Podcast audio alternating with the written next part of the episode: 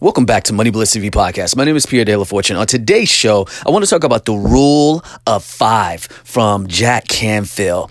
Now, the rule of five is every day do five specific things that will move you towards your goal. So, these are the five that Jack Canfield talked about for someone who is um, putting together a business. All right. That's why I, I, believe this would apply to the entrepreneurs that listen to this podcast. So here's number one send a press release to five publications. Number one. Number two, email five potential customers. Number three, connect with five previous customers.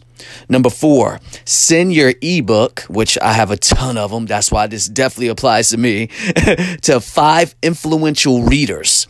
And number five, schedule five free speaking engagements. Now, I've done pretty much all of these, but number five. So, as we get ready for 2020, this is something that I'm gonna also um, look to do because you know it's it's all about like taking one step at a time. All right, you all, you got to take lessons from different situations, different things that, you know, you go through. But while you're doing that, you want to make sure that you keep your eyes on why and what your purpose is with that vision that you have.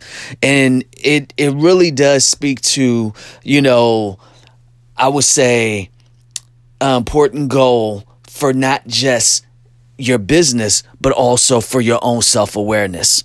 And at the beginning of your day, I think, you know, you would need to choose different priorities that you need to structure for your day and write down your five action, you know, and you take it with you towards your goal of what you need to accomplish within that day. Or better yet, do it in five days. You see what I'm saying? Just make just make the action, you know, simple and make sure that you can accomplish it.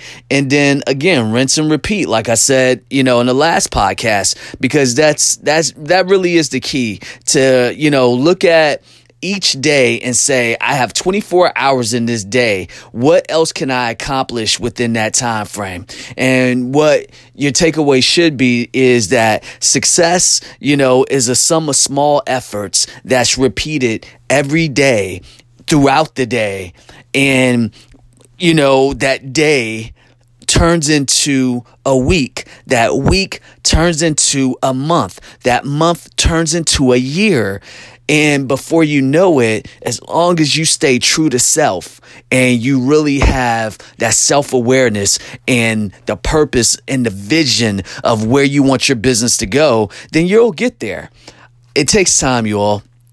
Um, I was on Snapchat, you know, quick little story. I was on Snapchat before I jumped um, on on the podcast today and it's now doing flashbacks where it's showing me where I was in 2015 around this time on this day, where I was in 2016, where I was in 2017, and where I was in 2018. And 2018, I was in, in New York. And while in New York, I was doing the photo shoot there with DLF models.